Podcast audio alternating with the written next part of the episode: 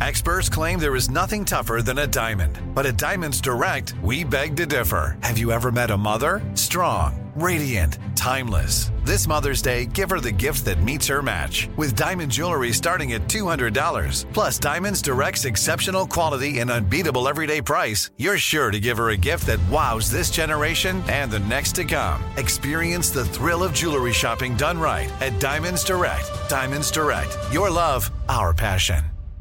What does every grocery store aisle now have in common? Products that come in paper packaging. And not just the obvious ones like cereal boxes and juice cartons. From beauty products to boxed water, there are more opportunities to go papertarian than ever before. So why should you? Because paper comes from a renewable resource and can be recycled up to seven times. Simply put, it's the smart choice for the environment. And it turns out the easiest choice for you. Learn more at howlifeunfolds.com slash papertarian.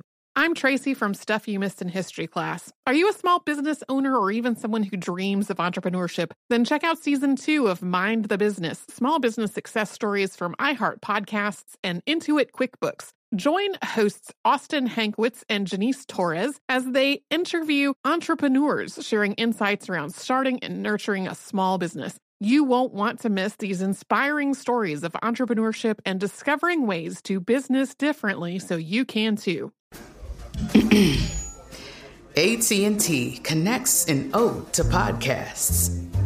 Connect the alarm. Change the podcast you stream. Connect the snooze. 10 more minutes to dream. Connect the shower. Lather up with the news. Sports talk, comedians, or movie reviews. Connect with that three hour philosophy show. Change the drive into work in traffic so slow. Connect the dishes to voices that glow. Thank you to the geniuses of spoken audio. Connect the stories. Change your perspective. Connecting changes everything. AT&T. Welcome to Stuff You Missed in History class, a production of iHeartRadio's How Stuff Works.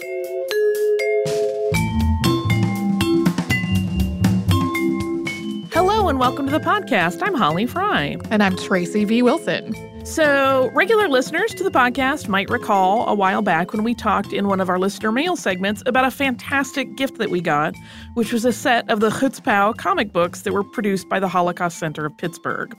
Well, uh, that listener segment led to us talking with the Holocaust Center about their upcoming volume of the comic, which focuses on women upstanders, real life superheroes who stood up against wrong.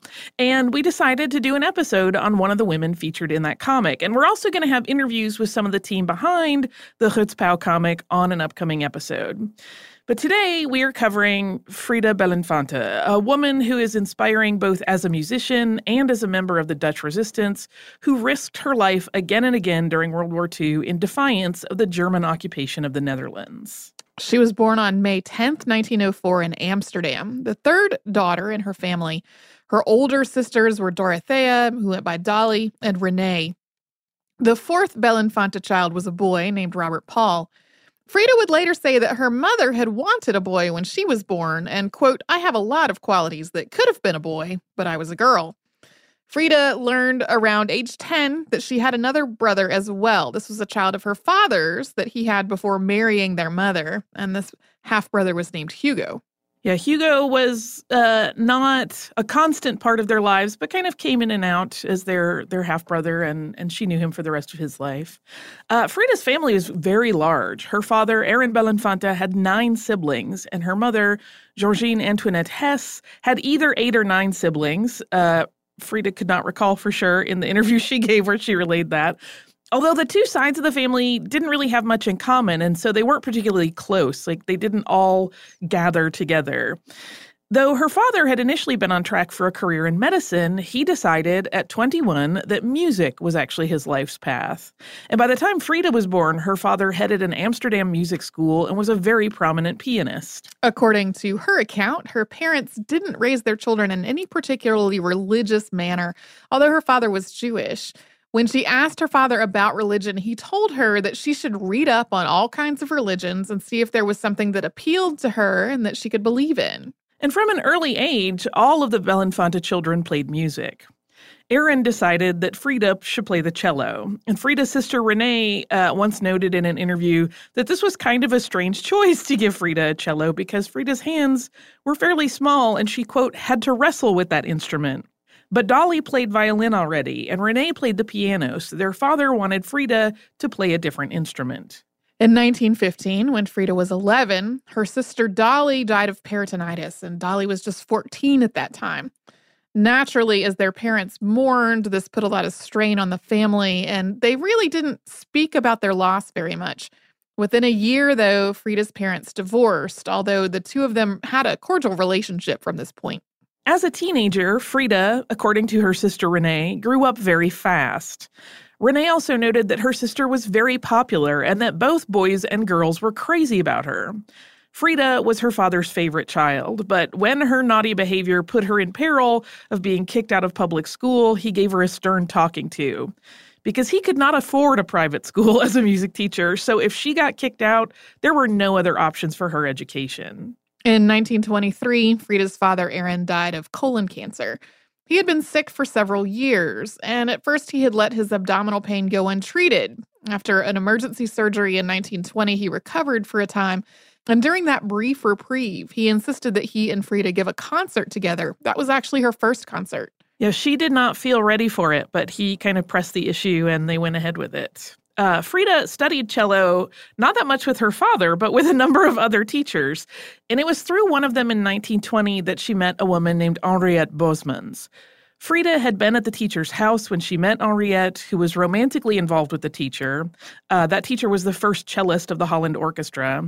And when Henriette and the man had a falling out because he had been cheating on her and she feared at the time that she was pregnant, Frida was then left alone with Henriette and told the obviously upset woman that she could tell her everything. Frida and Henriette were soon romantically involved and they lived together for seven years. Henriette was already a well known composer. She was in her 20s when the two women met, so she was older than the 16 year old Belinfante was. Their relationship wasn't exclusive, though. Henriette had relationships with men, which Frida said she wasn't jealous of. And then Frida later said that their relationship wasn't particularly sexual. It seemed to be really founded more than anything else on a very deep emotional bond and on Frida's fulfillment in the role of caretaker to the composer. She later said of Henriette, quote, I loved her for a long time, many, many years. She was a person who took more than she gave, which was fine with me because I had an abundance of devotion to give. Henrietta Boesman's second concerto was dedicated to Frida. As Aaron Belinfante's illness had progressed, he had become unable to work. So Frida started working in those years between uh, 1920 and 1923 professionally as a cellist with the Holland Orchestra. And she and Bosmans had a wide range of friends who were also musicians. And it was through this circle that Frida met a flautist named Johann Feldkamp, who also went by Joe. Feldkamp was quite taken with Frida and with her musicianship. Initially, their story sounds kind of sweet. Frida had always been the type to look out for other people, but Joe wanted her to have the same benefit in her career. But then his affection for her really became obsessive. He wanted to get married, and she explained that that wasn't really for her. And then at one point, he brought a revolver into the room with him and put it up on the mantle. Frida asked him, What are you trying to do? And he said, quote, I don't want to live without you. Her response to him at this point was, I'm not the marrying type. I don't think that I can love a man that way. But he responded, I want to be where you are. And so she agreed to the marriage, feeling like there was really no other choice in the matter. She later told an interviewer, like, what was I supposed to do when faced with the possibility that this man would kill himself or I could marry him? I wasn't going to be responsible for that, which is a horrible position to put someone in. Uh, surprisingly, in many ways, they initially actually appeared to be a fairly happy couple together. They were kind of like these two chic musicians, and they were uh, both very popular. And Frida legitimately did like Joe as a person, and she enjoyed his company. But she also noticed that almost as soon as they got married, Joe's joie de vivre seemed to vanish. He had been very fun and and kind of boisterous and a little bit of a trickster, and that all went away, and he only grew more withdrawn as time went on. They had been married in 1931 and they divorced five years later in 1936. And in the meantime, Frida and Henriette had also grown apart. Yeah, when Frida had married Joe, Henriette was still very much in their lives, but she and Frida started drifting apart. Frida speculated that Henriette just wasn't able to manage the idea of not having Frida entirely to herself, even though the rules were different for Henriette's own additional romances. Frida took a job teaching high school music. She had actually not been the school's first choice. A friend of hers had been, who was a man. But after working in the position for a brief time, that first choice candidate found that he could not handle the kids and he quit. And Frida was called and asked if she still wanted the job, and she took it. Conducting a high school orchestra actually changed everything. She had found her passion in conducting.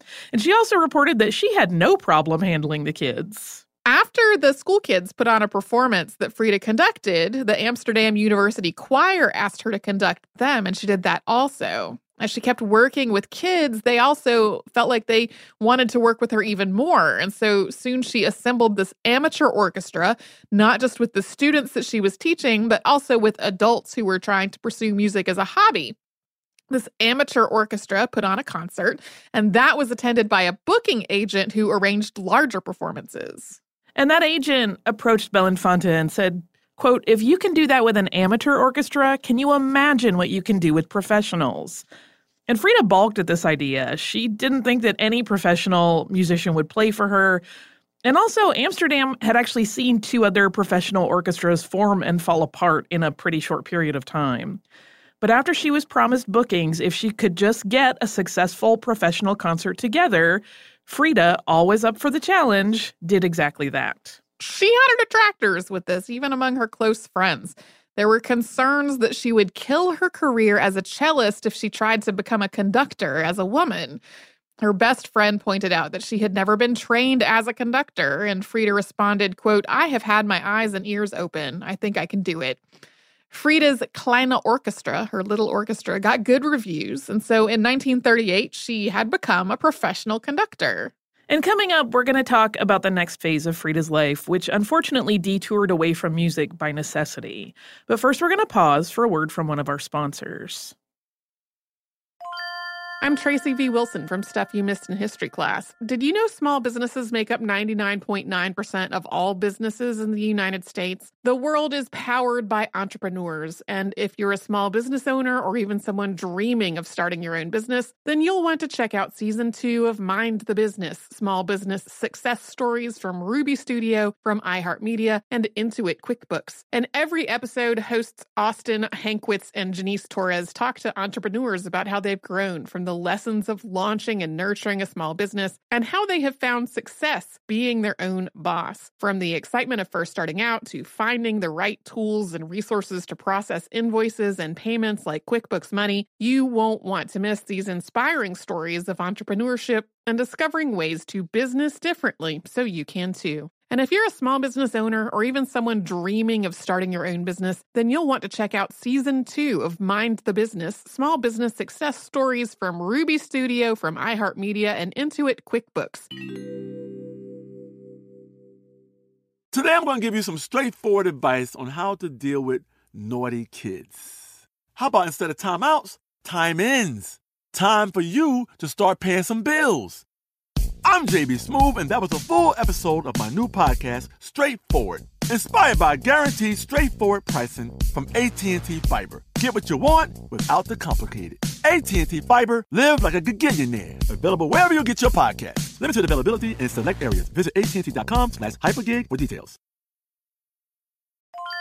Planning your next trip? Choice Hotels has a stay for any traveler you want to be with 22 brands and over 7,400 locations. Whether you're a business traveler, a family road tripper, someone who wants to seek out history and maybe make your own, or just planning a quick getaway, Choice Hotels has a stay for any you. Like a Cambria Hotel, where you can be a cocktail connoisseur and sip locally inspired craft beverages at downtown locations in the center of it all. This is a fun way to visit cities with a lot of history and a lot of fun in mind. Or a Radisson Hotel for all our productivity powerhouses out there. With flexible workspaces and on site restaurants, you'll get the most out of your work trip. You'll get the coffee, the Wi Fi, and the work done. And we can't forget about comfort hotels. Imagine you're a family road trip or waking up in your big spacious room and then heading down to a free hot breakfast for the entire family, including waffles. So you'll be well fed and ready for the day's adventure, even if that's just relaxing. After that, you're spending all afternoon relaxing by the pool. You deserve it. What are you waiting for? Join Choice Privileges and start earning points toward your next stay. Find a stay for any you. Book directly at choicehotels.com, where travels come true.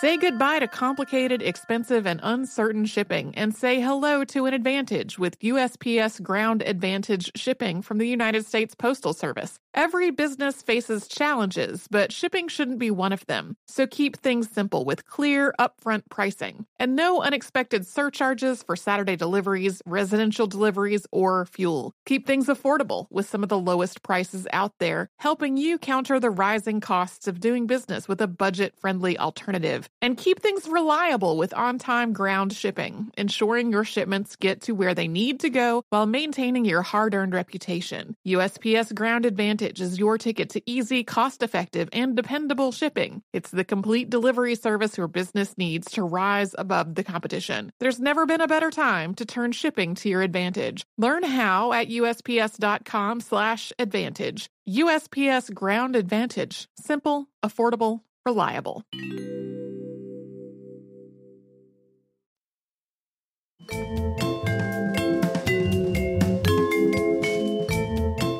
In 1939, Frida took a drive to Switzerland, and she was going there to take a series of lessons in conducting that ended with the 12 enrolled students in the program competing as their final exam. And the winner of that competition would get to conduct a professional Swiss orchestra. Frida was the top student, and she won, but she never got to claim her prize because World War II put an end to her conducting. German troops occupied Holland on May 10th. Frida's brother Robert, who was a doctor, went silent after this invasion, and with no communication from him, the family understandably became very concerned. It turned out that Robert and his wife had died by suicide. The family found out when a stranger told them. Robert had left his mother a note explaining that they had made the choice to die rather than to live in the world as it was. Frida said in an interview late in her life that if she had been there, she would have told her brother that the world hadn't changed. Quote, the bad part just came too close.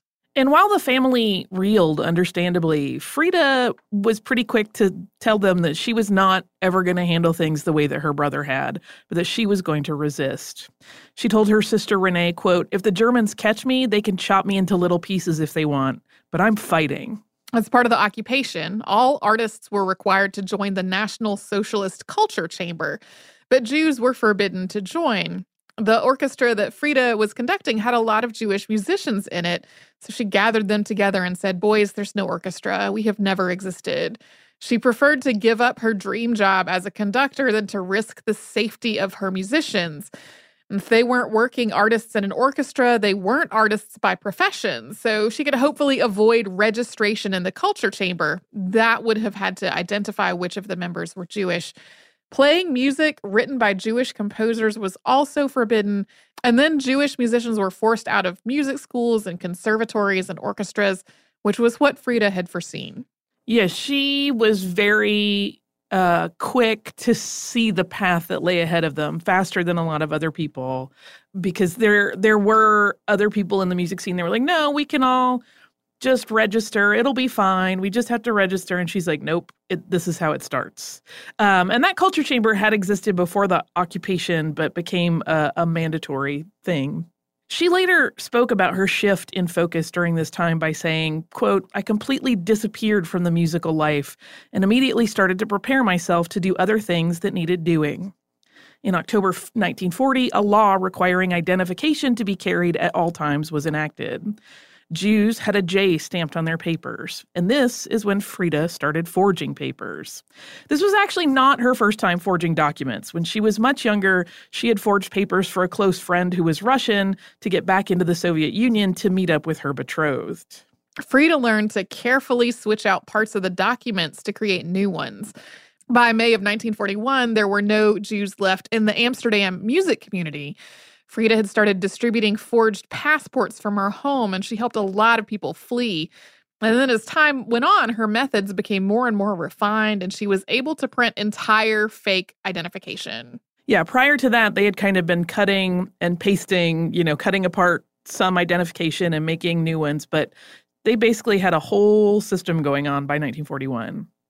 But all of this defiance and all of her work in the resistance eventually caught up with Frida. After a passport pickup appointment was missed by a couple that she had agreed to give forged documents, she wanted to check on them. They lived in her neighborhood and she knew who they were.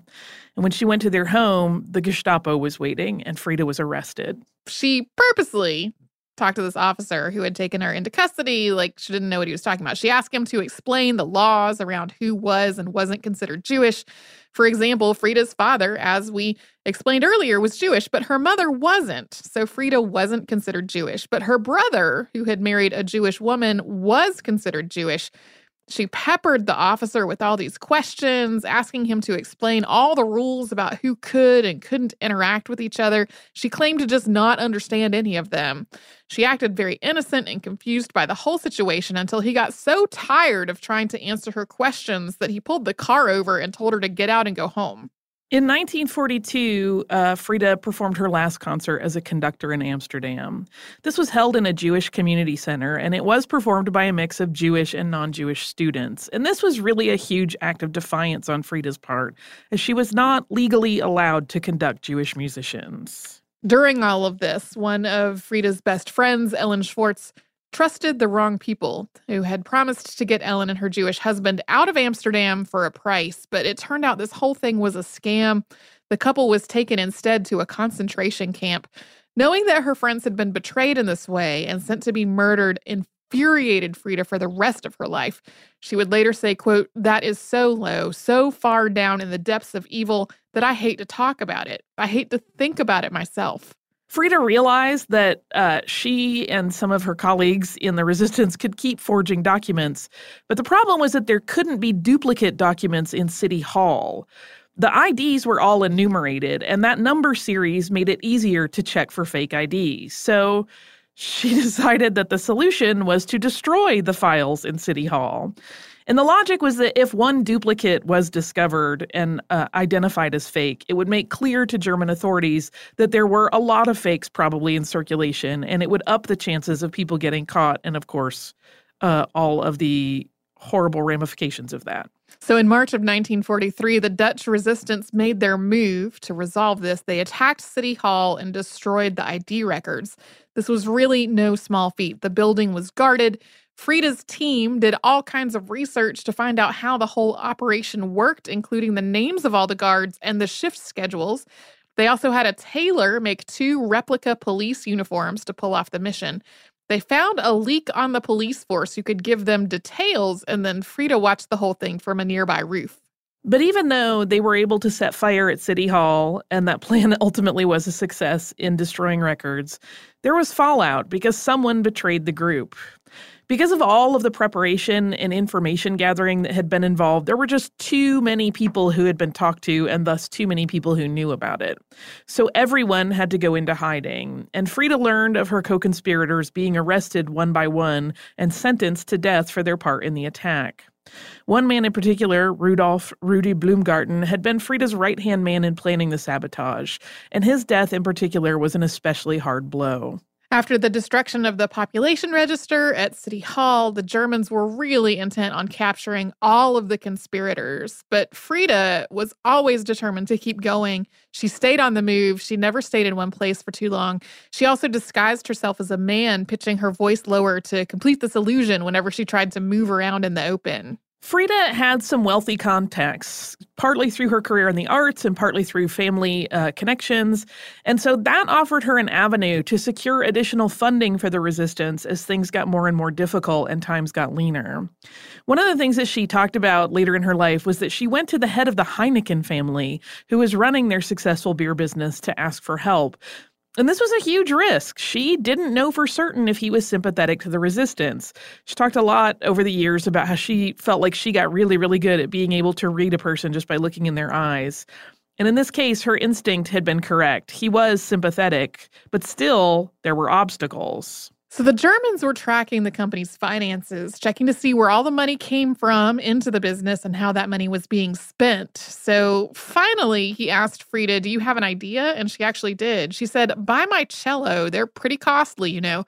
So they were able to have this completely above board transaction where she gave him her cello in exchange for the money that the resistance needed. She also uh, got that cello back when the war ended with no problems whatsoever even as her efforts were leading to really meaningful actions and successes for the Dutch resistance, Frida also recognized that she was soon going to run out of luck. She also knew that anyone that was even suspected of an association with her would be in danger. To further complicate matters, while lifting a heavy iron bed that concealed a trap door in one of the houses that she sheltered in, Frida got a hernia and needed to have it operated on, which just made all of this very delicate time of being nearly discovered all the time even more complicated. She used a false name and she went to a doctor that had been recommended that she later described as being, quote, on the right side. But fewer than 10 days after this surgery, the plan for her to flee had to be put into motion. It was time for her to move, and she did. She was supposed to go from Brussels to Paris to Switzerland in her escape, and this was not an easy trip. This was in winter, a lot was on foot. She had to follow contacts at various points who couldn't actually acknowledge her. So there was this uh, just a lot of guesswork and risk in the whole plan. Yeah, there was one uh, section where she's describing this plan where she said she had to go to a train station, wait for two men to get off the train. They wouldn't look at her, but they would go off in a direction and she would have to follow them. But I was just thinking, this could be any two dudes that get off a train. She doesn't know necessarily that she's following the right men. Like every single step of this had huge question marks around it. And by the time Frida reached Brussels, the planned Brussels Paris Switzerland path of moving refugees out of the Netherlands had been discovered by the Nazis and it was no longer useful. So Frida traveled instead to Lille, France, where she had the contact information for another safe house. When she got there, though, there was a huge and terrifying coincidence. That same Gestapo officer that she had duped in Amsterdam by pretending she didn't know all the laws that was the very same person who opened the door of this safe house and told her to enter. She put it very plainly when she was telling this story later, quote, "I ran for my life." She ran into a nearby store and hid there. Once she was convinced that the coast was clear, she left and she made her way to Paris. After several weeks in Paris, she traveled with a contact in the resistance she had made there named Tony to the Swiss border, and this was in February of 1944. Tony was pretty open with her that he was fearful because he looked obviously Jewish and he thought he might put her in jeopardy as a consequence. But she responded to his concern with, quote, Tony, by the time they see us, it doesn't matter whether you look Jewish or not. And when they reached the Swiss border, despite being unable to swim, she and Tony had to cross a river carrying their clothes over their heads. And then when they got to the Swiss side of the river and regrouped, they realized that they were at the base of a steep mountain that there was no way they were going to be able to climb, and so they didn't have anywhere to hide. They had to walk along the river with no cover. Their long walk through the snow was, though, in Frida's own words, gorgeous, and it was something she never forgot. But they were discovered when they stopped at an inn to try to call the Dutch consulate. They were arrested by Swiss border police and taken once again on foot to Chaux de Fonds to be imprisoned. Frida gave a Swiss reference to prove that she was Dutch, and that checked out. But Tony, on the other hand, was sent back into the cold on the French side of the border. When she was asked if she and Tony were a couple, Frida answered truthfully that they were just friends, and she realized only later that if she had just lied and said that they were together, that she might have saved him. Frida was moved to a Dutch refugee hotel camp, and this was actually a very difficult time for her. She didn't really have any sense of connection or camaraderie with her fellow refugees. Some of them gossiped about her, largely around speculation about whether she was a lesbian, and she felt like a complete outsider. She later said that she felt dead inside when she was there with the other refugees at Montreux, and thought that she would never be able to make music again. When the war ended, Frida returned to Amsterdam. She went by convoy in a journey that she described as misery. When she got there, she found that her apartment had been sealed up by the Gestapo, but everything inside it was as she had left it. As the city of Amsterdam tried to resume a life that was something like normal, there was really a lot of difficulty and strife because there were a lot of people who had worked with the Germans and were still part of the city. They seemed to face no repercussions. The conductor, Edward van Beinum, was one such person, and he went right back to work.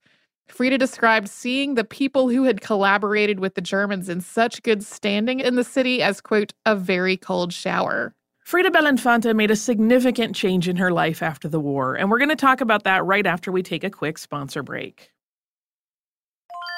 I'm Tracy V. Wilson from Stuff You Missed in History class. Did you know small businesses make up 99.9% of all businesses in the United States? The world is powered by entrepreneurs, and if you're a small business owner or even someone dreaming of starting your own business, then you'll want to check out season two of Mind the Business Small Business Success Stories from Ruby Studio, from iHeartMedia, and Intuit QuickBooks. And every episode, hosts Austin Hankwitz and Janice Torres talk to entrepreneurs about how they've grown from the lessons of launching and nurturing a small business, and how they have found success being their own boss. From the excitement of first starting out to finding the right tools and resources to process invoices and payments like QuickBooks Money, you won't want to miss these inspiring stories of entrepreneurship and discovering ways to business differently so you can too. And if you're a small business owner or even someone dreaming of starting your own business, then you'll want to check out season two of Mind the Business Small Business Success Stories from Ruby Studio, from iHeartMedia, and Intuit QuickBooks. Today, I'm going to give you some straightforward advice on how to deal with naughty kids. How about instead of timeouts, time ins? Time for you to start paying some bills. I'm JB Smoove, and that was a full episode of my new podcast, Straightforward, inspired by guaranteed straightforward pricing from AT&T Fiber. Get what you want without the complicated. AT&T Fiber, live like a gigillionaire. Available wherever you get your podcast. Limited availability in select areas. Visit AT&T.com slash hypergig for details. Planning your next trip? Choice Hotels has a stay for any traveler you want to be with 22 brands and over 7,400 locations. Whether you're a business traveler, a family road tripper, someone who wants to seek out history and maybe make your own, or just planning a quick getaway, Choice Hotels has a stay for any you. Like a Cambria Hotel, where you can be a cocktail connoisseur and sip locally inspired craft beverages at downtown locations in the center of it all. This is a fun way to visit cities with a lot of history and a lot of fun in mind. Or a Radisson Hotel for all our productivity powerhouses out there. With flexible workspaces and on site restaurants, you'll get the most out of your work trip. You'll get the coffee, the Wi Fi, and the work done. And we can't forget about comfort hotels. Imagine you're a family road tripper waking up in your big spacious room and then heading down to a free hot breakfast for the entire family, including waffles. So you'll be well fed and ready for the day's adventure, even if that's just relaxing. After that, you're spending all afternoon relaxing by the pool. You deserve it. What are you waiting for? Join Choice privileges and start earning points toward your next stay. Find a stay for any you. Book directly at choicehotels.com, where travels come true. Looking to part ways with complicated, expensive, and uncertain shipping? Then give your business the edge it needs with USPS Ground Advantage shipping from the United States Postal Service. Keep everything simple with clear upfront pricing and no unexpected surcharges. Keep things affordable with some of the lowest prices out there. And keep it all reliable with on-time ground shipments. It's time to turn shipping to your advantage. Learn how at usps.com/advantage. USPS Ground Advantage. Simple, affordable, reliable.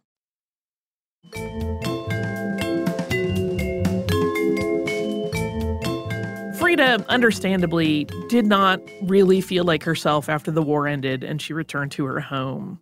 She described this period as a time when she felt no joy and she didn't want to build anything.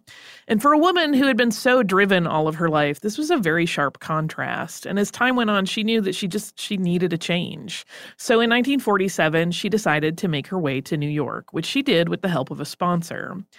But when she got there, she found she didn't really like New York all that much. She had tried to make connections to get a job as a cellist, but after an agent told her that the cellist she already represented couldn't get enough work, that woman then asked Frida what else she could do, and Belinfante offered up a headshot that listed her as a conductor, and the agent said, That's worse. And so Frida said goodbye and she left the office. After that, she decided to travel the United States and to see where felt like the right place to make a new home. She was staying with the sister of one of her friends from school. This was a woman named Minnie. Minnie bought a little car and took some vacation time, and the two of them set out to see the United States together. Frida found these travels incredibly refreshing and restorative. As they traveled, no one knew who she was or what she had been through, so she didn't feel the oppressive shadow of the war in the same way that she had back in Europe. When Frida and Minnie got to California, Minnie sold Frida the car. This was a Crosley that Frida described as being like a sewing machine. Minnie went back to New York, and Frida stayed with a friend that she had made when she was crossing over from Europe. This was a woman named Ivy Fraser. Frida and Ivy bought a house together, and similarly to her relationship with Henriette Bosmans, uh, she said that her relationship with Ivy was, quote, low gear sexually, but the two of them were very close. Frida worked for a while at a university as an assistant conductor and a music teacher, but soon she realized she could make better money playing for movie studio orchestras. And during this time, while she was taking a lot of freelance work, someone recognized her name and asked if she was related to the famous woman conductor from Amsterdam. When she told him no, she was not a relative, she was that woman conductor, he was at first incredulous because she was taking these little piecemeal cheap jobs in Hollywood, and it just didn't match up in his head. Then he offered Frida the chance to conduct again, although he was clear that it would not be for pay. She didn't entirely believe him, but then he told her that there were a lot of musicians in Hollywood who were making a living playing Foley and doing accent sound for film, but they never got to play in concert. And he said that he could pull an orchestra together from these folks. And he was true to his word. He put together an orchestra, and they all met for the first time in the Highland Avenue High School auditorium. And just as Frida had found her passion for conducting in a high school initially, that spark was reignited in another high school, this time in Los Angeles. And when the first session ended with these new musicians, Frida asked all of them if they would like to come back the next week, and they all said yes. Soon, their little orchestra was booked at the Redlands Bowl in Redlands, California.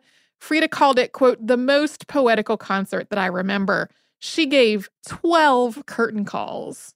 After this triumph, people in Orange County started asking why they didn't have events like this one that had hosted Frida and her orchestra. And that was the catalyst for the formation of the Orange County Philharmonic, which named Frida Belinfante, who was 50 at the time, as conductor. She was the first woman principal conductor of a professional symphony orchestra, and by her account, she initiated every program that they ever had. She also had to educate the community about music, and one year she gave 75 speeches trying to do so to drum up support for the orchestra. They had really rave reviews and well attended shows, but when Frida's first five year contract was up, she was told it was not going to be renewed and that the symphony was being disbanded. There are different versions of exactly how things played out. Frida believed that gossip about her lesbianism was part of it. She said of this time, quote, I've always been approached by the women. I never had to go after anyone because they were always after me. I was plagued by it in Orange County. These people I didn't ask for. I wasn't after people, they were after me all the time. But then, of course, when I didn't follow through, they became nasty. Arts advocate and Orange County Philharmonic founder Elaine Redfield told a different version of the story, one that had more to do with community politics in the arts in the Los Angeles area. She said in a documentary interview years later that the director of the LA Philharmonic had been threatened by the Orange County Philharmonic and that he had simply used his influence to push the OCP out of existence. This was a time with a lot of changes for Frida. In addition to her job in Orange County ending, she also split up with Ivy Fraser, and the house that they bought together was sold. Frida moved into her own place in Laguna Beach. Frida gave her last concert as a conductor in the late 80s in Laguna Beach. And soon after that, it became apparent that her hearing was failing. She started to think that the musicians were playing out of tune, specifically the strings. But it was actually her hearing that had changed, and that was a painful realization for someone who so deeply loved music. Frida and her partner at the time, Bobby Chambers, moved to Santa Fe when Frida retired from conducting. But then she was diagnosed with cancer not long after that, and that quashed Frida's plan for a languid and quiet retirement. On May 31st, 1994, at the age of 90, Frida gave a long form interview to Klaus Mueller for the United States Holocaust Memorial Museum. And in that interview, she told her entire life story. That interview was a significant part of the research for this episode, and you can see videos of it online as well as read a full transcript. And we're going to link to that in the show notes. A few days before her death, Frida told Bobby that she had a beautiful dream, that she was in a pool, and that people from all the various times of her life got into the pool and came to her and told her, Good job. Frida Belinfante died nine months after her interview for the Holocaust Museum. And after her death, Elaine Redfield said of her, quote, She was an excellent conductor by any standard. But the world wasn't ready at that point in time for a lady conductor. It was a shame. She was enormously able. Eric Vollmer, former Orange County Philharmonic Society executive director, said of Frida, quote, she was really a trailblazer in the arts for Orange County. She was feisty, indefatigable, single-minded. But more than anything, she really cared about music and she wanted to share the art with a broad based community. Frida was a very quotable woman. If you watch those videos of her, read that transcript, you realize she whipped out a lot of zingers. And not only was she a resistance fighter and a top notch musician, she also had a way of seeing the world with great personal confidence and clarity about her position in it. As an illustrative example, I wanted to close out with a quote of hers that I absolutely love. She said, quote, "If people have a conceived idea why they don't want to have anything to do with me, I'm not inquiring of trying to find out why. Because if people don't want to have anything to do with me, then it's not my kind of people." I love her so much. Yeah. Yeah, she's pretty great.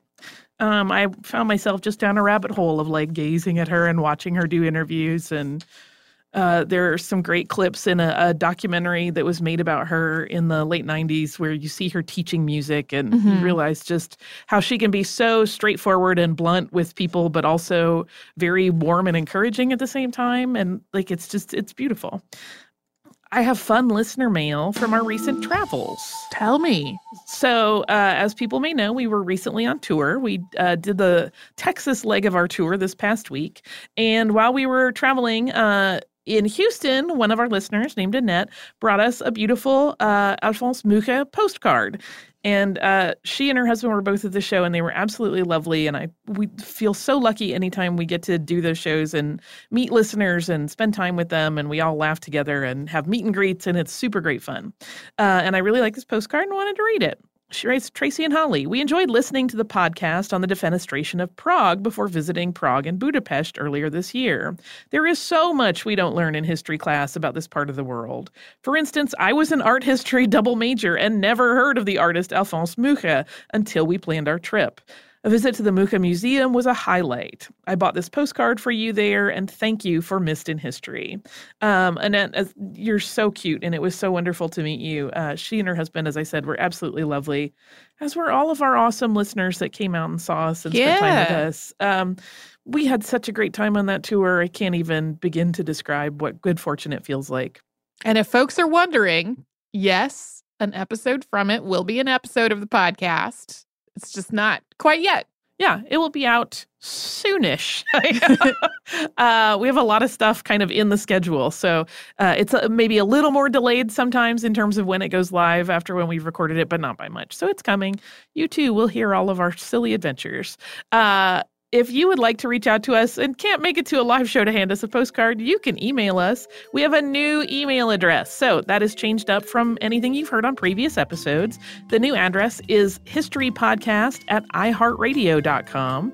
Uh, the old address will work for a little while, but I don't know how long. And we are making the transition over fully to the iHeartRadio address. So again, that is historypodcast at iheartradio.com. You can still reach out to us on social media as Missed in History pretty much everywhere. And you can also visit us on our our website at missedinhistory.com. If you would like to subscribe to the show, we would like you to do that as well. You can do that on the iHeartRadio app, at Apple Podcasts, or wherever it is you listen.